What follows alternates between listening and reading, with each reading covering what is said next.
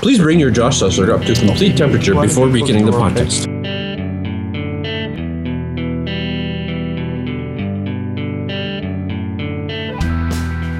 This podcast is sponsored by New Relic. To track and optimize your application's performance, go to rubyrogues.com slash new relic. Hosting and bandwidth provided by the Blue Box Group. Check them out at bluebox.net. Hey, everybody, and welcome to episode 62 of the Ruby Rogues podcast. This week on our panel, we have David Brady. Oh my gosh, are we still doing this? Yeah, we have Josh Susser. Wow, flashbacks. We also have Avdi Grimm, Hello from Pennsylvania.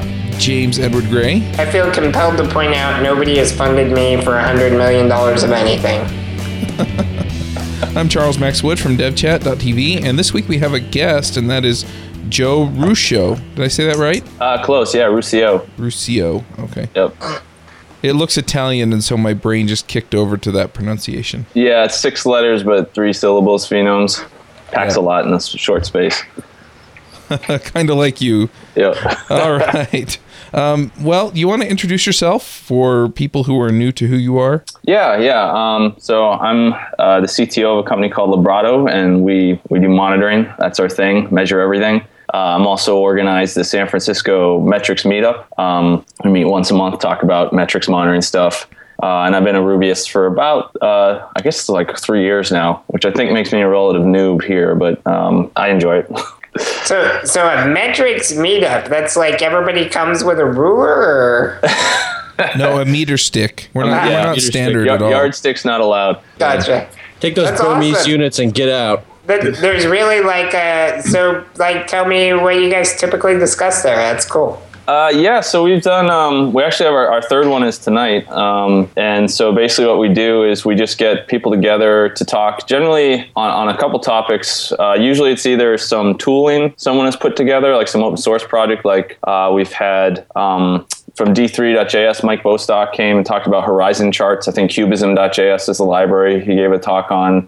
Um, and one of my colleagues did a talk on active support notifications. Uh, and then we'll also have people come in and talk about um, how they do monitoring in practice. So uh, Mark McGranaghan from Heroku came in and talked about how they do monitoring. Um, Aaron Quint from Paperless Post, A- AQ, is going to be there tonight talking about what, what those guys do. Um, so it's a really broad purview. I mean, anything from uh, in practice to implementation details of you know visualization, collection, storage, uh, aggregation, analysis, anything to do with measuring. And also, uh, we had a talk actually on doing tracking business drivers from the guys at uh, Atlassian, like how they track uh, unique visitors to their site, Uh, like really cool stuff, like connecting, saying, "Oh, this guy signed up with his Gmail address, and then this company signed up for an account, and we can put together that, um, you know, the it was the same person, right?" That's Um, so- awesome. yeah. Cool. Well, well, Yeah. well that's kind of interesting. I, I, I should put that on my calendar for something to go to. I can't go to tonight, but uh, but maybe next month. Yeah, the response has been really positive. I mean, we've got a couple hundred people on the meetup list already, and and uh, you know the meetups have been full. So I think, I mean, the biggest thing I think is just uh, keep finding people with interesting stuff to talk about. But I think we should be able to do that. Well, well, are you measuring uh, like the the metrics of attendance versus topics? Ooh. So I I don't know if other meetup organizers or if you've ever been, if you've ever signed up to one of these meetups, particularly in San Francisco, um, you know, it's, it's interesting because you'll have, you know, order 100, however many people sign up to come, and, and there's some percentage that just don't show up. I think there's a set of people who just like sign up for all of them on the chance they want to go. Um, but that's the one thing meetup. There's not a good way actually to connect um, who signed up and who actually attended. Uh, Oh, yeah. well, other than having someone at the door like taking names, Right. Uh, Yeah. What, so if you so if you so if you sign up and then don't show up three times in a row, you're out. Well, yeah, I mean that's the kind of thing. As an organizer, you'd like some, you know, you, you, you can't do that. But in, in your ideal world, you're, you're you know you're like, oh, other people aren't coming because of you. Um, so I think what you otherwise do is you just say there's enough room for like you know some heuristic, say twice as many people as you can actually fit, and figure that'll be about right. Yeah, yeah. I'll, I'll let you in on a secret. That's what happens with the Ruby meetup. Right. Yep. They, they always allow more more seats than the actual capacity. Yeah, that's what we've been doing, and it, it's been working pretty well. Southwest Airlines does the same thing, but So, have you have you ever had to bump somebody to like a later Ruby meetup? Like people outside on standby? Uh, uh, actually, yes. You just have to you just have to make that next meetup free when you do that. Yeah, Right, and up- right. upgrade them to first class, and Put them in a hotel in the meantime. Yeah. yeah, So, Joe, earlier you said um, in your introduction, you said uh, measure everything. That's our thing. So, can you talk about that? Why? Uh, yeah. So um, usually, usually when I talk about you know monitoring, um, I like to say you know I think monitoring is new again. So if you've been even semi paying attention kind of the space the last I think two years or so, you know there's really been this kind of new zeitgeist around monitoring, um, and I started looking uh, to to see like why is that right? So why you know people have been doing server monitoring for for decades right? So what's the big deal now? Um, and so if you look at the, the there are companies i feel who are really kind of pushing the, the bleeding edge like etsy for sure. I mean john allspaw and his crew there have been doing amazing stuff. Um, github uh, you know what what do these guys have in common? And the one thing that kept coming back was um, continuous deployment. Um, and so i think what's interesting is if you look at continuous deployment there's there's kind of like five things you really need to do it um, like continuous integration one click deploy uh, feature flagging um, but then the next two pieces the next the, the last two you need monitoring and alerting um, and that's really because uh, your biggest risk is a change boundary, right? Like if you're thinking about operationally speaking, um, the biggest, the time where you have the most risk for things going wrong is when you introduce change boundaries, kind of like changing code, right? Uh, and that's why you need unit tests. Uh, for your code. Um, so when you're in the old model of oh we ship once a month, right? You know we we throw the code over the, the fence to the ops team once a month. They deploy it. You know you have these very easy to, to see change boundaries, and you don't need a lot. But when you're shipping multiple times a day, like continuous deployment, the guys at Etsy talk about shipping. They average every time they give a talk, they say what their current average ship rate is, and it's usually in the 20 to 30s. Occasionally, high as 50 times a day they ship the site. Um, so change is constant, right? And if you don't have monitoring, you you you know you basically are flying blind at that point. Um, So, the reason you're saying you need the monitoring and alerting and stuff is that, you know, you may ship that feature, something goes wrong, you need some kind of feedback on that, and then you would use, like you said, feature flags to flag that feature back off or something. Right. Yeah. The thing you do is you you ship the code out into production, so you you you know you decouple actually deploying the code with um, deploying the feature, feature flagging, ideally. Right. Uh, so then you flag it on. You you watch your graphs and your dashboards. Um, and you're looking for one of two things. If it's a performance improvement, you know you're looking for your your graphs to go down, um, you know, the right way. Or if it's if it's not performance specific, you're looking at least for your primary indicators not to change. Um, Well, it, it seems like there's like the the fundamental stuff you want to be monitoring all the time. But in terms of the continuous deployment, are there uh, strategies for like particular things that you want to monitor relative to certain features that you're pushing out? You're just talking about like performance type things. Are there other kinds of strategies for you know, particular things you want to monitor relative to features? I think there's generally at least always two levels, right? I mean, you're always going to have your your kind of your most important uh, statistics. So those, you know, your business drivers, um, and also your your your app performance, right, or your your how your site feels. So like you know, response latency, that kind of thing. Um, so you want to make sure none of that shifts. But then, given to a ideally with the new feature, you know, part of specking the feature, you know, just like writing tests, unit tests, um, should be understanding, okay, what, what should I be looking for? What should I be monitoring when this feature goes out, right? Um, and generally, like, where, where are the risks that performance could degrade? Like, you know, what, what particular actions or routes? Um, and also, you know, a good thing even just to monitor is like how often people are using a new feature. I mean, a lot of times, so in our, our app and API, for instance, when we, you know, add some new API call, you know, part of what we do is we instrument, you know, how many times that, you know, that call or that action is actually used. So you can see if, you know, because anytime you decide to implement a feature, you're kind of hypothesizing that, oh, my customers will find use in this. Um, so you should be measuring are, are people actually using it after you push it out? That's a good point. You talked earlier about um, you, you you said monitoring and warnings. So you're you're calling those two different things. Can you talk about the difference? Yeah, monitoring and alerting. Uh, so the interesting thing, so monitoring is, and, and, you know, in that sense, at least when I say that, what I mean is um, monitoring is the okay. I, I'm I know that I am introducing a change boundary right now, like I'm hitting git push to Heroku or I'm I'm doing a Capistrano deploy or whatever. Um, so I'm going to look at all my dashboards and and verify for the next couple minutes that everything went all right. Um, and a good example of this, even though this wasn't a change boundary uh, we introduced, was the leap second. Uh, like last last weekend, I think I'm still kind of having post traumatic stress about it. Uh, that was something that you know you know is coming. So uh, you know we um, basically had our boards up, and, and a lot of people had their boards up, basically watching, waiting for the leap second to hit and see what happened. Um, and there's uh, a lot of stuff went bad.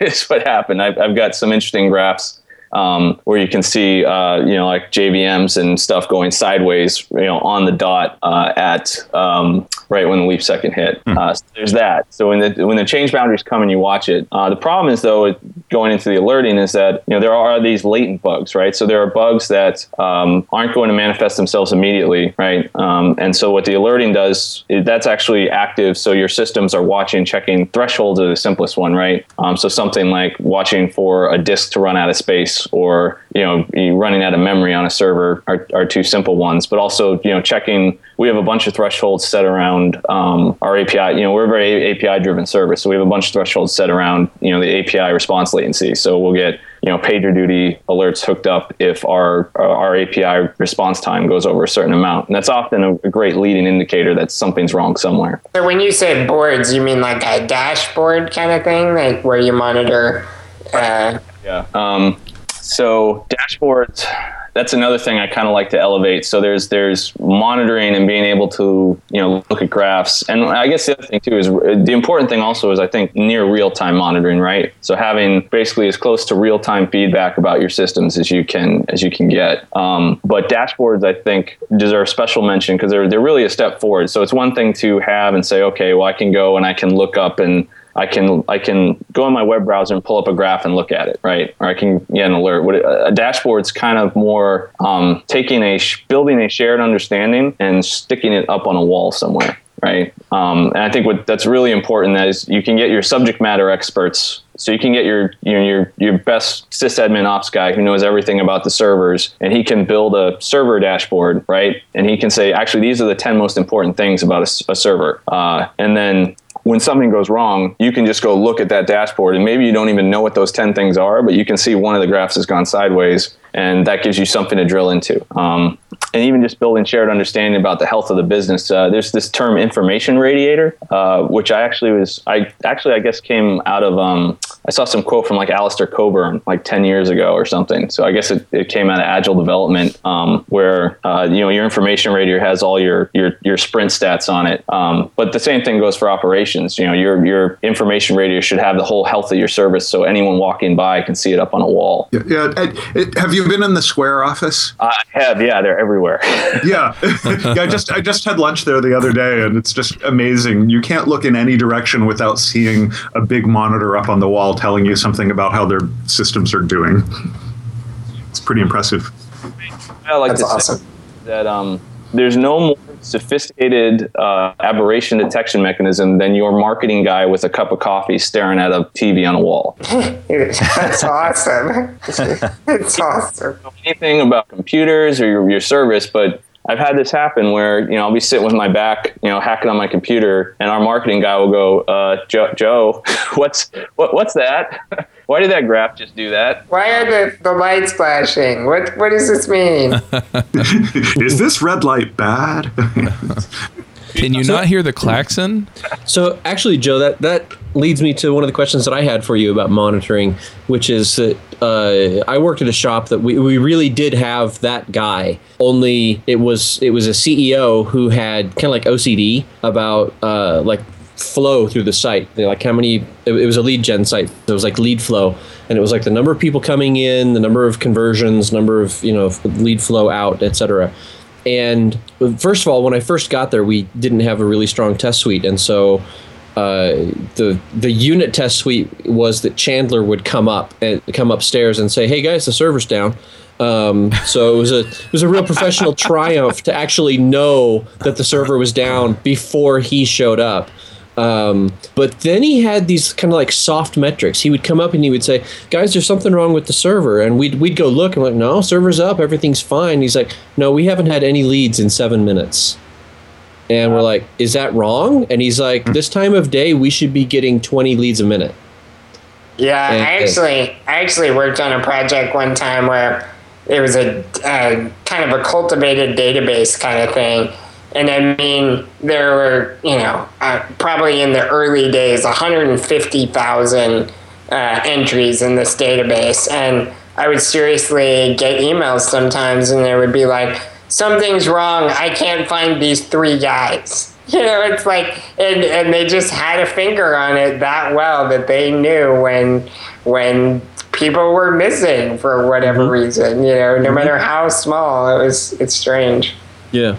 So there's like this expert system, right? That's it's well, okay. Well, in this case, it's actually an expert and no system. Um, so how do you monitor for that kind of stuff, Joe?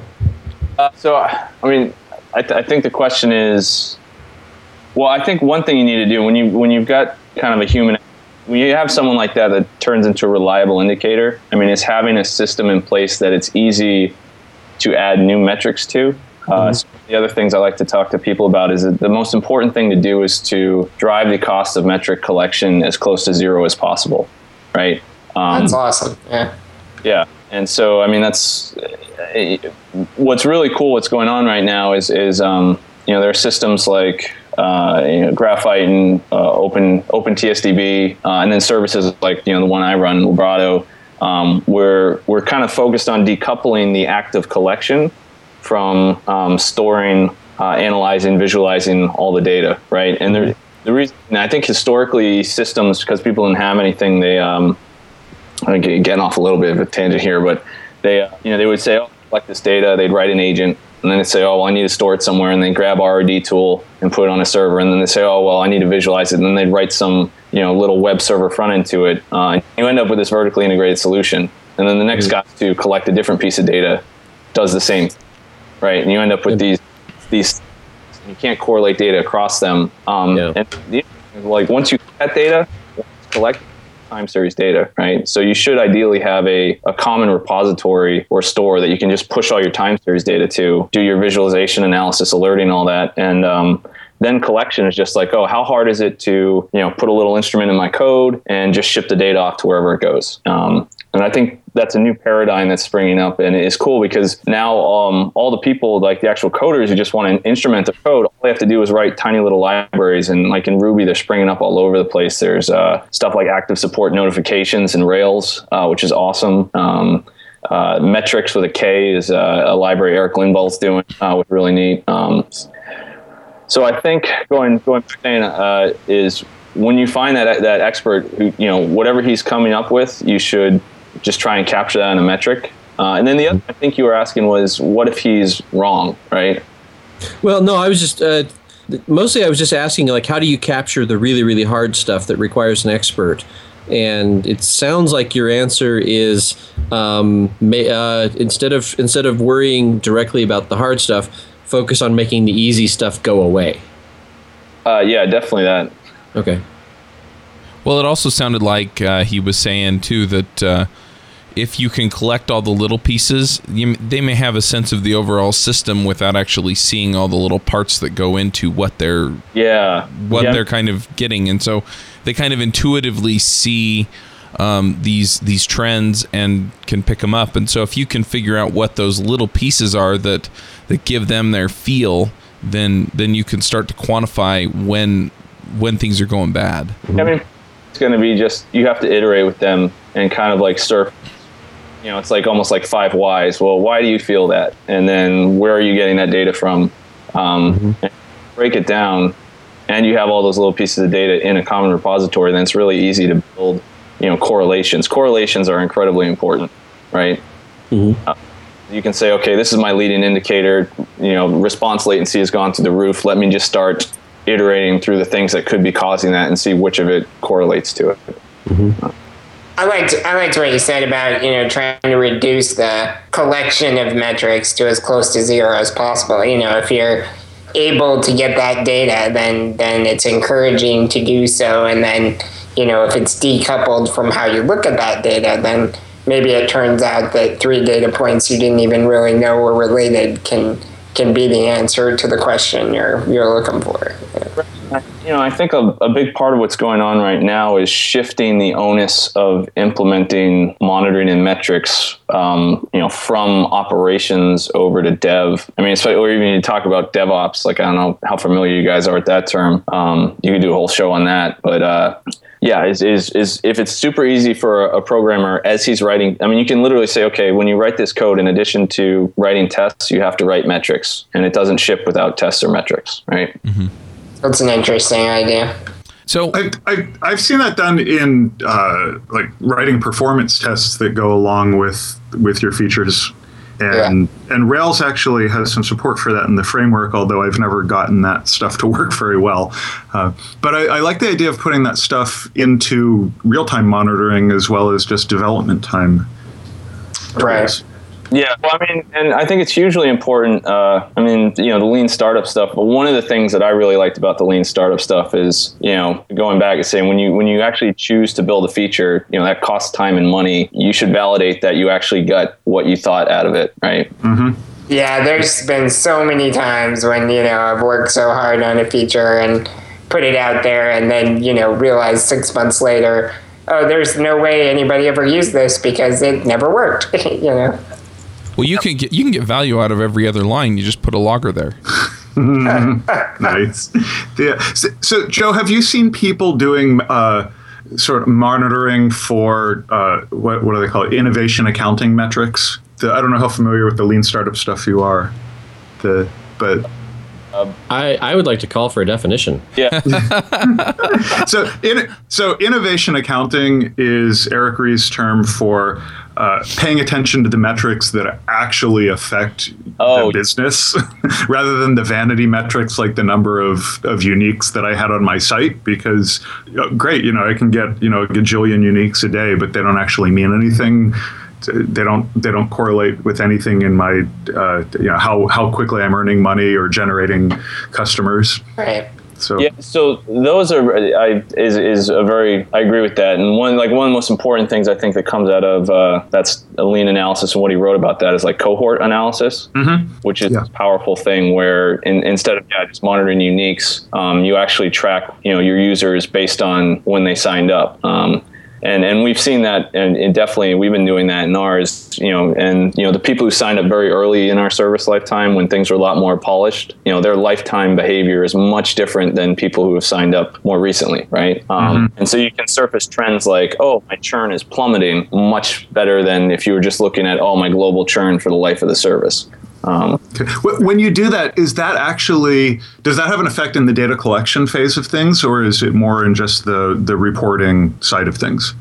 Uh, I think it's more in the reporting side of things. I mean, uh, so one thing, so you know, those kind of metrics, they're they're pretty interesting. Uh, and so, I mean, we like, for instance, we we use a service to track that kind of stuff. There's a couple. Um, you know, we use Kissmetrics. Uh, there's also a, a, new one called Totango, which is pretty interesting. Um, and I think Mixpanel probably has some support for that kind of stuff. Um, so th- those kind of things are interesting because you can, you know, just put the little JavaScript on your page and and it records all the different events, and then you can start to build things in the reporting phase. Um, you could definitely do that yourself still if you wanted to, um, but you have to be able to track things back to a user and when that user joined your service. You know, because you have to be able to put them in a cohort, right? Mm-hmm.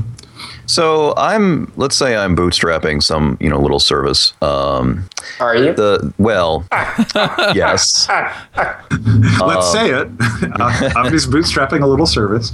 Uh, but I don't know. I, I, I, mean, I think a lot of people are in this, this position. I mean, there, there's so much, so much involved with that. You know, if you're, if you're bootstrapping, if it's just like you in your spare time, um, and you know there's no there there's no funding or you know and and you only have like part time for it. Um, monitoring you know and metrics feels like this whole other realm that you know it's like I've got all this you know I've got I've got marketing to worry about. I've got getting the features out to worry about.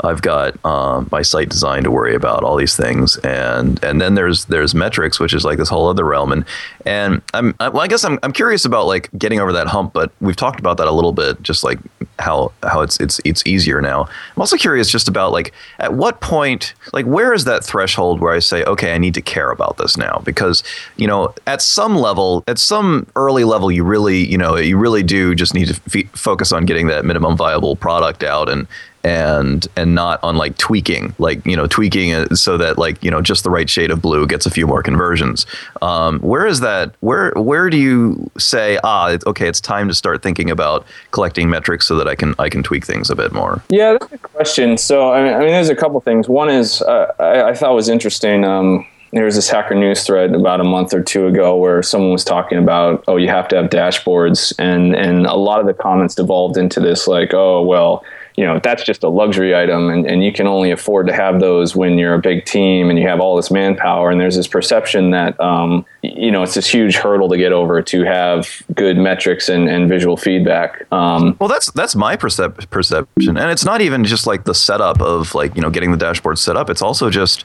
um, like I know that you know I feel like I would have to devote a lot of time and thought to figuring out what to track, and that's like you know a time that I can't afford. Is it just me, or does it feel like it's 2005 and we're talking about unit testing? yeah. No, I'm, Oh, no, I'm, I've been- serious. I've I'm been- serious. I, I'm not trying to kick Avdi, Avdi's tires here. I because, because I don't have good metrics either. But I, I really feel like this is the Joe's comment about making you know making metric collection the difficulty to go to zero. It really sounds like what we're trying to do here is is hammer these patterns into people's brains to the point that two years, three years from now, we're going to see people coming out saying, you know, the very first thing you should do is set up your CI server or your, you know, continuous deployment, and then go write your first spec, and then, you know, so that you're. I don't know. I'm, now I'm putting words So in. I, I, anyway, I, I interrupted you um, talking about like where that threshold is, so I'm sorry about that. Yeah, well, we're going to the point about um, um, unit tests in 2005. So, I mean, I'm, I'm not unbiased, but I, I absolutely believe that that's going to be the case, right? That within the next couple years, we're going to get to the point where people are going to be flabbergasted if you're shipping code with no insight into what's going on, right? Um, and so, while I, I won't say that, oh, the very first line of code you should write should be uh, an instrumentation statement, um, I think that threshold ideally should be really low. Um, and if you go back and we're talking about Eric, you know, you, if you talk to Eric Ries, I think you know that's kind of what he hammers on that in that book is if you're not measuring, you can't validate your hypotheses, right? Yeah, let me let me interrupt there for just a sec because I have this friend who has this uh, T-shirt that I love, uh, and I always flash to this T-shirt whenever we talk about this. But it's um, uh, you can't brag about it until you measure it, right? nice. But it's true, right? I mean, it, you know, you can say, well, I did this. You did what? You know, if you don't have any numbers, if you can't prove that what you did had some kind of an effect, right? Then so what? You know? Uh, you know, the the one I like is the um, kind of along those lines is it's it's not in production until it's monitored and graphed, right? Right. That's awesome. Well, and, and I like I like I like what John Allspaw says. He says if you don't have a plan to fix it, there's no point watching it. You're right. Yeah. It's like why would you ever have your pager go off at three in the morning if you didn't have a plan to correct the thing that you were alerted about? right. So all you can do is go back to bed. yeah. I've worked at that company, and my job was to lie awake worrying. I hope Oh they paid you well for that. Pretty much. Not enough. Not enough. yeah. I mean, like some, you know, I, I think it's important to mention that, you know, so the, the barrier for collecting metrics has gone way down, you know, and I mean, before we even get to like Librato or something, I mean, how hard is it to throw the, you know, Google Analytics JavaScript in your page? You know what I mean? Which would at least give you some insight to visitors, which pages they're doing, how people are finding you, right? I mean, Ab- It Absolutely. I mean, going, you know, when you're doing your MVP, it's probably just those, you know, what I call like business level metrics. It's probably the only thing you need to care about, right? You know, just throw your site up on Heroku or whatever. Don't worry about ops, and just just worry about, am, am I getting anybody here? What are they doing? Um, and then you can. I still, I wouldn't put the performance stuff off too far because you know, basically, there's a ton of research that shows um, how snappy your site feels is very important to conversions and stuff. But uh, Oh, okay, so, so I think a lot of, of Rails developers, the first thing we do for monitoring is New Relic. Absolutely, yep. Because it, it's super easy to get it going, it's supported all over the place, and you get a pretty good level of data collection, and it's it's relatively real time. I mean, it's not instantaneous, but you get results within minutes. So, yep. so at what point do you need to start caring about more than that?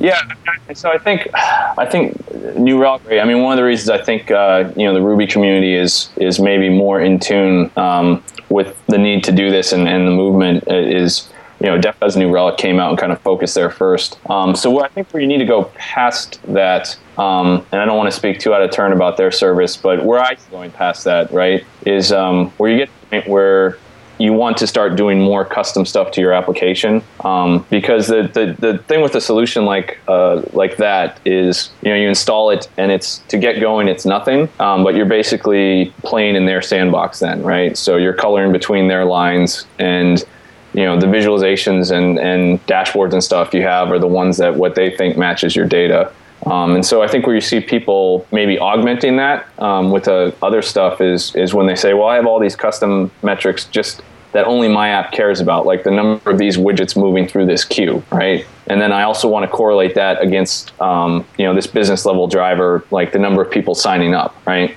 Um, and so when you want to start pulling all kinds of custom metrics from different layers of your stack, I think that's where you need to add in solution where you can just push in whatever data you want and build arbitrary correlations and dashboards after the fact. That, yeah. That's that's an ambitious thing. I've seen a couple companies try and do that, and a couple, and mostly they're not around anymore. so I mean, I, am not I'm not spelling doom for you guys, but it's just I think it's uh, it, until recently it hasn't been something that you could that there was a lot of attention on. Yeah, I mean, I, I definitely think awareness is growing, and and we're trying to raise that. Um, but I think part of it too is I think what a lot of companies have tried to do before, who maybe have failed, is they they wanted to provide support, but they still tried to go through an agent based approach right? Where they said, oh, here's our agent, you install it on your servers, it'll collect some stats, and then you can dump in all these little plugins that will add custom stats. Um, but you know, right, while that's useful for something, writing a plugin and putting a new file in a directory somewhere on a server is expensive. Um, for a lot of stuff. I mean, I just want them. I just want them actually time this six lines, this Ruby block, right? I just want to see what this Ruby block costs. I don't want to write a, a plugin and somehow track that over. Um, and so I think you want to look for what's going to be successful. I think, and this is the approach we're taking, is decoupling that at the level of, a, of an API. So the the integration point to our service and some other open source uh, solutions that do the same thing is you if you can write Perl, you can get data into our system, right? So yeah, tell us what that. I mean, what? How does that change? Change, for example, compared to the agent with the plugin.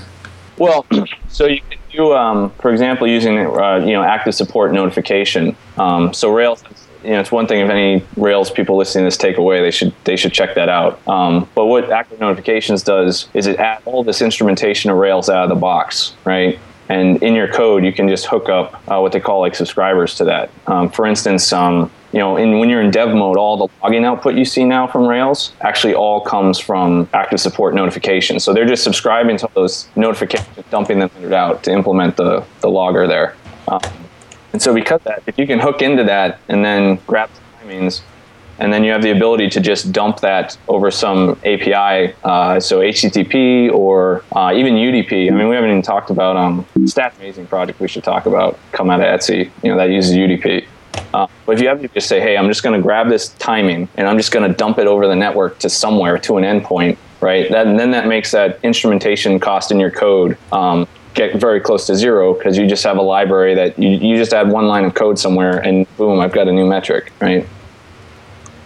So and then and then uh, using like your service, Librato, then you expose that metric in various ways and allow us to relate that to other metrics, etc. Right? A, a service like all you have to do is get the data to us, and then the rest is you know point and click. Oh, I want to build this correlation. Oh, I want to build this dashboard. Um, and it's a service, so you know uh, you're only paying for what you use. Going back to the funding, um, so you don't have a lot of you know it's it's like anything like using Heroku for your hosting, right? You can make something an operational expense instead of a capital expense. That's a good point. Okay, so is there any? Uh, let's talk, let's talk about the stack a bit. You've you've mentioned the the stack a couple times, and it, are there any things to be concerned about, or to or any particular ways to approach it that make a lot more sense? You mean monitoring your application stack, or do you mean? Yeah. Well, okay, so, so you know, I'm say I'm running a Rails application on a server. I have, you know, I have all the Ruby code that's running. There's, you know, all the stuff that sits, uh, you know, between that and the internet. Yep. And and you know, I, I probably care about how those things are operating as well. I I remember um, in 2009, GoRuCo Nick Kallen gave a talk about. Um, about logging and trying to uh, keep track of correlation between a user's activity and a log on like you know here's your apache log versus your rails log and you need to have some sort of unique id that ties all those things together mm-hmm. and you know twitter now has this uh, snowflake library, uh, open source project that generates unique IDs quickly, right? And that's I think that's related to that that they need to be able to have these unique IDs and track users across all their different layers of their stack. Uh, did, is that particularly challenging for to set something like that up, or is that as long as you have the pieces, it's easy to drop in? I think as long as you have the pieces, um, I mean, again, as long as you have something, you know, whether it's you know something like our service Librato, or you set up something like Graphite or OpenTSDB uh, on premise. Um, as long as you've got a central place you can push data, the focus is on the collection. Uh, logs are good. Um, we haven't mentioned that yet, but another important thing: your logs are an incredibly rich source of uh, of, of, of, monitoring data, right? And uh, uh, the guys, the team at Heroku, has, have, have definitely been pushing this. Um, but I think it's you thinking of your logs as opposed to files as event streams, right? Um, and one of the most important things I think you can do with logs is picking things that are important. So you can actually filter your logs as they come and and track counts of, right? And so this is a very common pattern. So like this in there's um, log bashing log two or two open source projects. You can do something like this there's, um, you know, Papertrail uh, is a, a, service that you can point your logs to, but they all some fashion of, hey, here's a search, right? Here's a, a red for like, uh, you know, HTTP 400, right? So I want to count the number of 400 uh, errors my API is getting, um, and the log processor will match every log line for that, and then report a count like every minute, right? So now you've got some, you've got a metric that you've derived out of your logs that you can correlate against other things. Um, and, and, a real world example of that, going back to the leap second, uh, when we were watching our board, uh, the one thing that kind of, uh, because we, we had turned off time, I didn't trust, we had turned off the, the time updates on all our machines about an hour prior to that. Um, we were still watching, and the number of failed API requests coming in from customers like shot through the roof. Like our little graph about 400 errors went crazy. So we had to dig in and figure out what was going on, um, which is then where you actually go into your logs. And it turned out it's just one of our customers who had, you know, their app had gone haywire and just started throwing malformed requests at us. And dates are still awesome. Incredible to me. Uh, yeah, again, not wanting to go on tangent, but that whole episode, uh, because basically anyone running a JVM, you know, their their life went upside down, um, and there's no set schedule for those things. That's the most amazing part. You know, some some guy or committee just every once in a while says, "Yeah, time for another leap second. Um, you can actually subscribe for email notification. That's right. That's awesome. Would you like to be part of our newsletter from CERN? Today we discovered the Higgs boson, and we've decided to add another leap second. That's right. This second will have mass. Jeez. All the, like three, three, nerds out there are laughing hysterically. you wish. yes. Okay. Yeah. All right. Uh, okay. So, Joe, it, in terms of in terms of monitoring and instrumentation, and all that, is there is there anything else to think about when you're, uh, you know, sort of crafting your deployment, setting up your servers?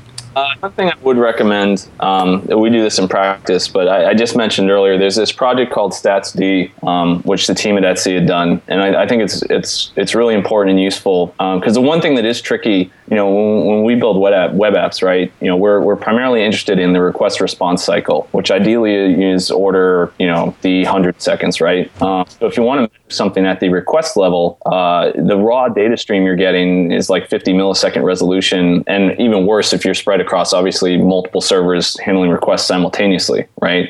Um, and that's way too dense for a human to make sense of. Um, so, what do you do with that? And there's this concept of aggregation where you have a point that you take all the per request measurements and merge them into a more human consumable form. Like, okay, well, what was the number of these requests that happened in this minute? Um, And the other tricky thing is you actually need to take that measurement without actually impacting the performance of the request response. Yeah, that's tricky sometimes. Really tricky, uh, yeah. Pr- Professor Heisenberg says that's impossible.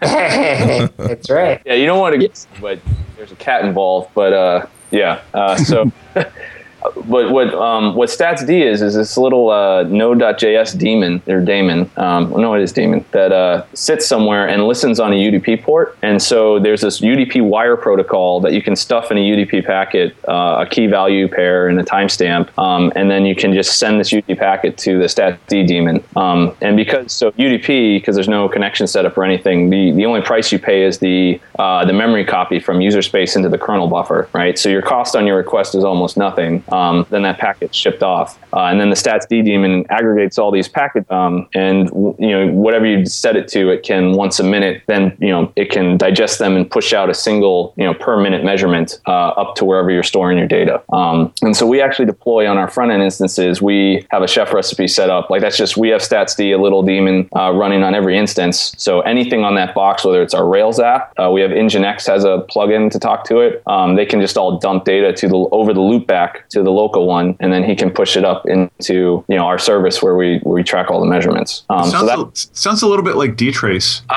yeah, there's definitely some parallels there, um, but I think that's a very useful uh, you know tool because it gets you from the per request level to the you know per minute level, and it does interesting things too. Like it it it um for timings it tracks percentiles, so you can configure the percentiles, and that's really important too. Like averages um, averages suck uh, is a short way to put it, but you know being able to divvy up and say, okay, well, ninety percent of my requests finish in this much time, and 75% of my requests finish in this much time, uh, you surface your outliers, right? A, a, lot, a lot more obviously. Yeah. So I, I have a question. I'm wondering, um, and this is more of a general question, but but what are the top mistakes that you see people making with their monitoring? Oh, that's a good question.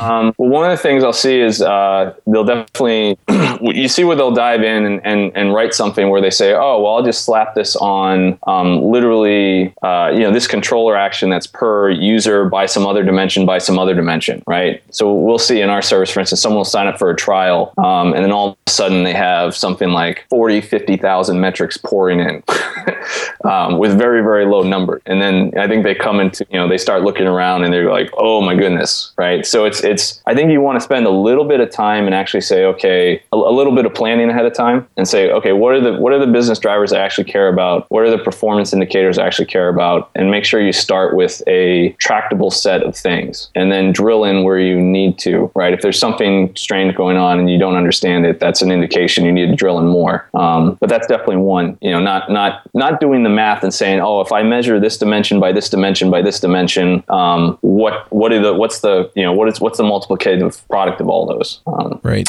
Uh, and then uh, what, what, we were just talking about, another thing is, um, you know, trying to, uh, you know, people will come in and, and will want to post a measurement, you know, out of a single request response, which, you know, again, you don't want to do, you know, they'll want to connect in and say, oh, well, I'll just send this directly to wherever on every request response, and that adds a ton of latency. Um, so that's another bad one. So you just want a reasonable sampling? Is that what you're saying? Yeah, well, you, you want a reasonable sampling, uh, and you want to pay attention to what performance impact your instrumentation will have. Right. Okay. Well, I think we're about to the point where we need to get to the picks. Um, Actually, I have I have one more quick question. I hope it's a quick question. Um, all the all the cool kids these days are building JavaScript heavy apps with uh, really lightweight backends. Um, does it make sense to do monitoring at the JavaScript level, or do you mostly just like monitor your APIs and let the JavaScript kind of evolve its own stuff for later? Uh, no, it definitely makes sense to do monitoring at the JavaScript level. Um, and y- so, uh, Ilya Grigorik, I think's how it's Uh-huh. pronounced. Right. Um, he's doing a, a lot of cool presentations on, uh, you know, the Chrome team's been building in all of these uh, um, timings data, right? Where you can actually bring, uh, I mess with that too much. It's something we're getting into, but you can actually get an amazing wealth of data uh, from the browser, breaking down, um, you know, your JavaScript, you know, between the fetch time, resolving DNS for different assets, uh, you know, where all the time is being spent in the browser, and that is is super important. That's something we as a community actually need to get a lot better about. And I just think the t- even the collection tooling is still limited there. Yeah. And also, any metrics you connect, uh, collect in JavaScript can have a very low impact on your application, right? Yeah. As long as you're not pushing your stat bundles to your web server, right? Yeah, right. Why would that be a problem? I don't know. All right, well, let's get to the picks. Um, we'll make Josh go first. Well, thank you very much. You're welcome. As someone whose last name is towards the end of the alphabet, I was always used to being at the end of the line in school. So yeah, tell me about it. We work, Oh, back, right, yeah, we work yeah. backwards here. yeah, We're, Reverse we're, we're all a little backwards here. okay, so um, so uh, being a little backwards, uh, let's see the. Um, if, if if you haven't gone and seen the Avengers, you should. Uh, but that's not my pick. Um, it, even though it's uh, like the best movie I've seen all year, it was great. Uh, so so you you got to stay through the credits at the end, and then you see this you know evil smiling face gloating over the you know over the closing credits or something. Um, and uh, if you're not a real Marvel comics junkie, you probably didn't recognize that that character was Thanos, one of the Eternals of Titan and uh, but he's a, a major Marvel badass. Uh, and uh, but not many people know about him. So uh, I picked up a copy of a, uh graphic novel uh, of the Silver Surfer called "The Rebirth of Thanos" because I wanted to uh, catch up on on uh, some of Thanos' history in preparation for the movie, which is coming out in only what two or three years or something. So I got to get reading now. so, uh, but th- this was a great read. I hadn't read most of these stories before, and uh, and and the great thing is that there's like you know three or four other graphic novels following it that need to that you need I need to read now too. But but that, it's a good read, and um, and uh, you know I like the old Silver Surfer stuff, Silver Surfer. Uh, so it's it's uh, it's a lot of fun to read. So that's that one, uh, the rebirth of Thanos, and then I have since we were doing a, a episode on monitoring, which is kind of like measuring, um, but in real time. I have a pick for a, a little widget called Free Ruler. And this is something I started using a couple years ago. It's uh, the version of it is uh, you know don't, don't be scared when you download it because the version is 1.7 B5, and the last time it was updated was in 2007, um, and it's made with Real Basic. But all that aside, all that aside, it's an incredibly handy tool. It runs on the Mac, and you run this program, and it puts up a horizontal and vertical ruler that you can set in uh, terms of various resolutions. I like to run it in pixels, and then you just move the cursor around on the screen, and it tells you what the measurements are. So uh, it's really great when I'm doing UI work and I'm trying to get my layouts to, to look right. So I, I like that. It's just it's very handy. So free rule that had every old mention except HyperCard. You needed to work HyperCard in there or something. Oh wow. yeah, I, I really should have really should have tried to figure out some way to maybe that maybe his like a, there's a documentation stack written in HyperCard. so okay and, and then uh, i'll just take the opportunity to plug uh, my conference golden gate ruby conference. Registration is open. We're announcing speakers right now. We have a couple really good speakers we've announced and more will be announced later this week. So by the time you hear this podcast uh, there may still be some spaces available. Don't dawdle. We always sell out and then i get requests at the last minute saying are there more tickets? And i have to say no. They have speakers with great hair. yes, yes, and in fact, Avdi is going to be uh, one of our speakers, which is very exciting for me. Right on. Awesome. Looking forward to it. Yes, have you been to San Francisco before? Never. Oh man, Okay, we'll we'll, we'll You got to show me around. Yeah, we'll we'll set something up after the conference, not before. okay, okay, so I'm done. Next. Awesome. Um, David, what are your picks? All right, I always say I'm going to be quick with my picks, and then I take forever. So I'm going to do one pick, and it's going to be quick, and that is uh, whatif.xkcd.com. Um, Yes. Randall Munroe. Randall Munroe has just started uh, a weekly column where people kind of send him in questions and say, "What if?" and he comes up with uh, you know uh, physics or statistical uh, answers. So, the, like the current one is, uh, what if everyone who took the SAT guessed on every multiple choice question how many perfect scores there would there be? And he gives you the statistical likelihood of, and it comes out to some number of how many heat deaths of the universe you would need to ever get all the answers right on the SAT. Um, just by chance. Wow. Um, and um, The first one was like, what happens if you throw a pitch at 90% the speed of of light. Light? Yeah. Yes. And it basically ends up in like a, almost an atomic bomb like explosion. It's no, if, if flat out is, and it like yeah, well, it- yeah, it's. I guess it's not in it. Well, it is. A, it, it is. It is a fission reaction. yeah, fission, it's crazy. And and the thing is, is it's a full article explaining with with little XKCDs like you know his little pen in the the the engineering notebook style, cartoon style. He draws and explains why there would be a nuclear explosion. And uh, so, yeah, what if, what dash if dot xkcd.com. There's only two episodes up, so it's a real quick read right now. Um, but they're they're funny and they're really intelligent and they're lots of fun. And that's my pick. Awesome. James, what are your picks? Uh, I had two simple ones. Um, first of all, uh, just a cool uh, monitoring related pick. Um, i- if you haven't ever checked it out, do check out Scout. Um, as far as like uh, Rails monitoring goes, it's uh, one of my favorites. Super easy to get set up. Uh, full disclosure, I did work on Scout uh, at a couple of points in the past, so I'm a little bit biased there, but. Um, but uh, it's run by the nicest guys in the world, and uh, it's really like stupid easy monitoring. It isn't perfect for everything. It is what we were talking about earlier, kind of the agent uh, with the plugins and stuff, which excels at some things and and not at others. Um, so, uh, but but it is really easy to get set up with and and super great. So uh, check that out.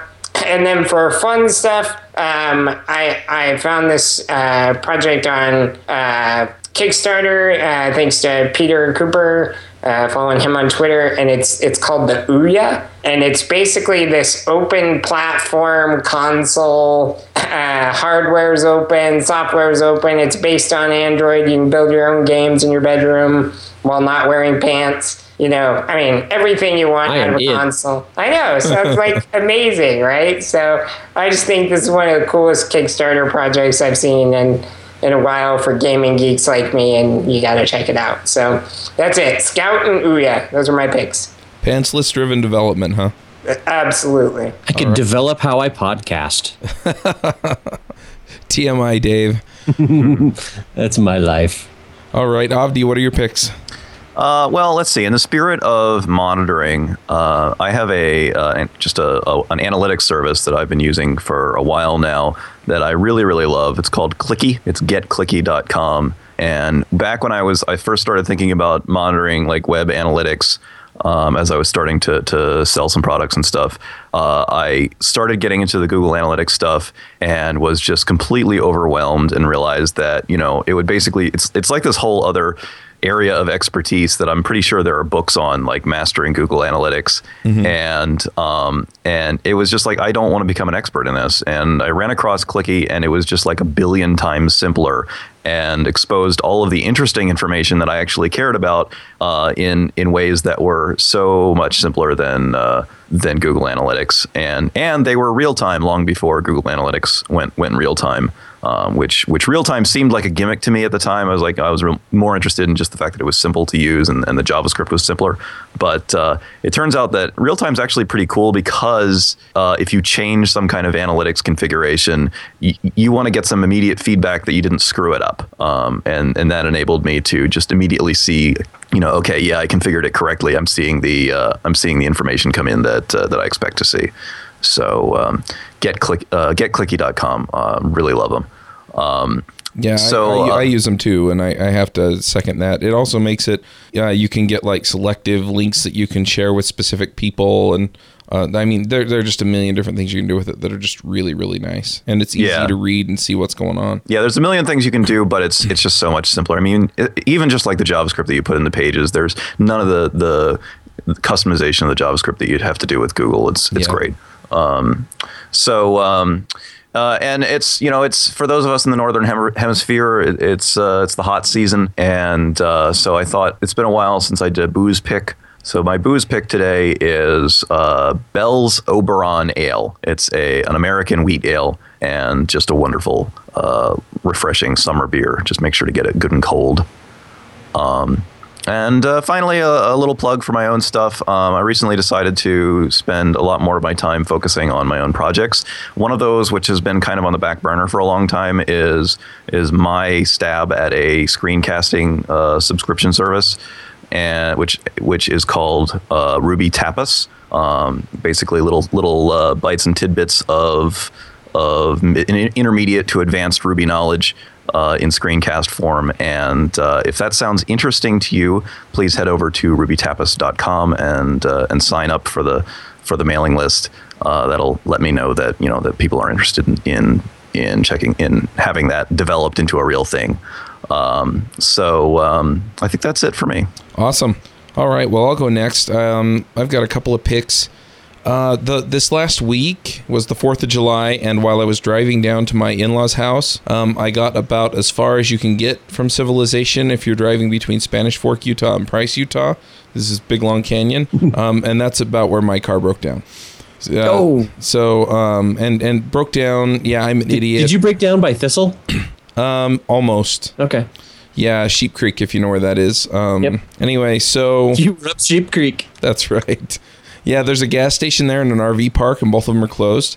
So uh, at least I could get off the road. But I had my 10 month old and my three year old with me, and so that that was even more fun. I had my laptop, so I just put a movie on for my three year old, and then let my 10 month old crawl all over the steering wheel. Anyway, um, yeah, it helps if you uh, keep the oil levels up where they're supposed to be in the car. It was totally my fault that it broke. But I spent the last four days with my father in law putting a new engine in the car. Oh, Yeah. Anyway, while we were doing that, he listens to talk radio all day, and uh, which which in some ways isn't too different from me listening to podcasts all day, except the stuff I listen to is typically more interesting than what he listens to.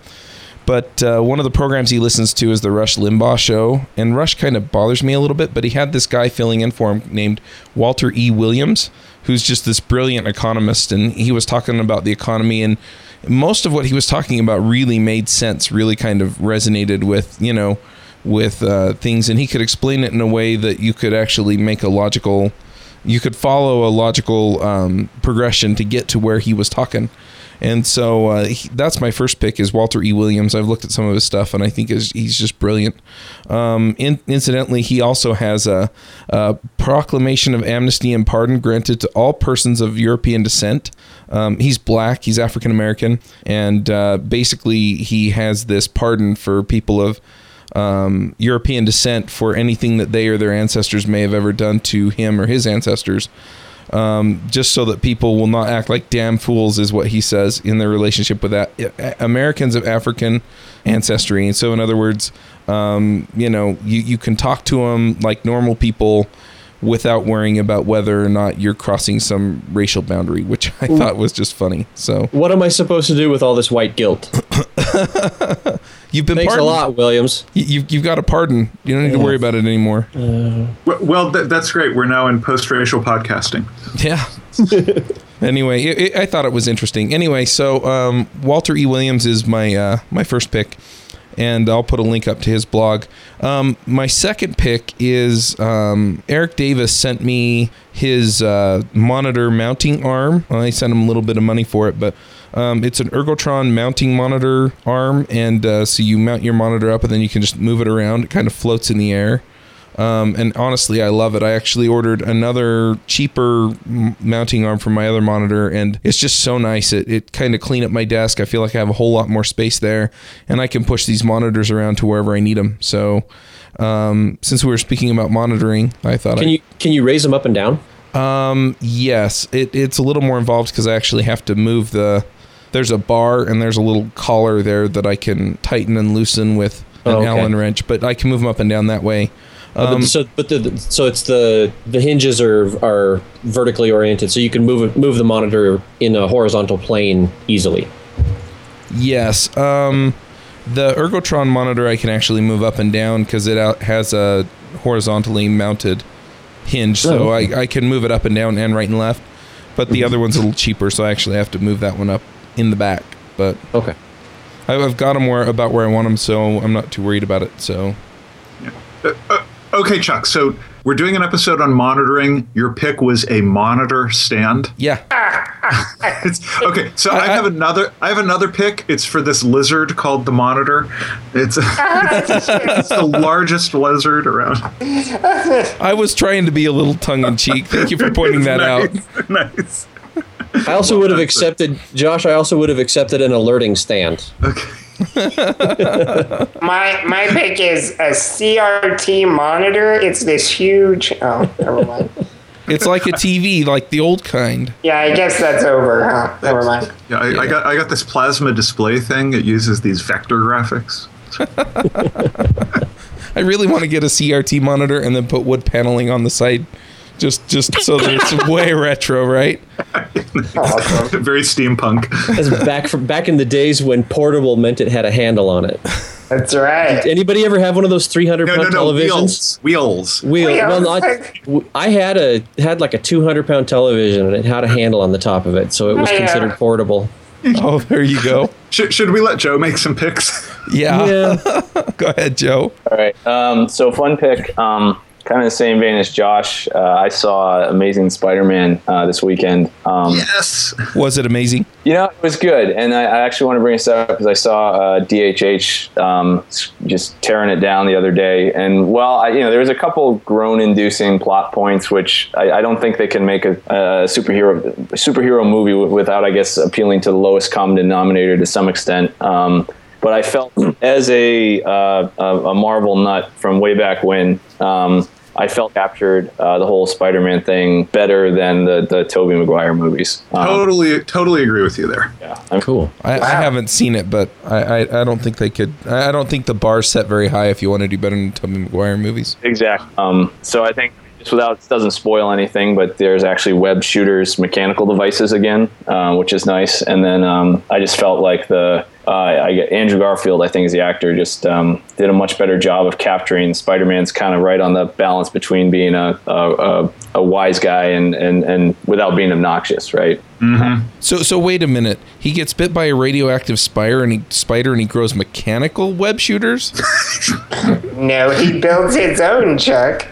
He's Oh, a, he's a genius. Yeah, I read those comics. I, I deserve my geek points. yeah, I, it, yeah, Joe. I did like that they went with Gwen Stacy instead of instead of MJ.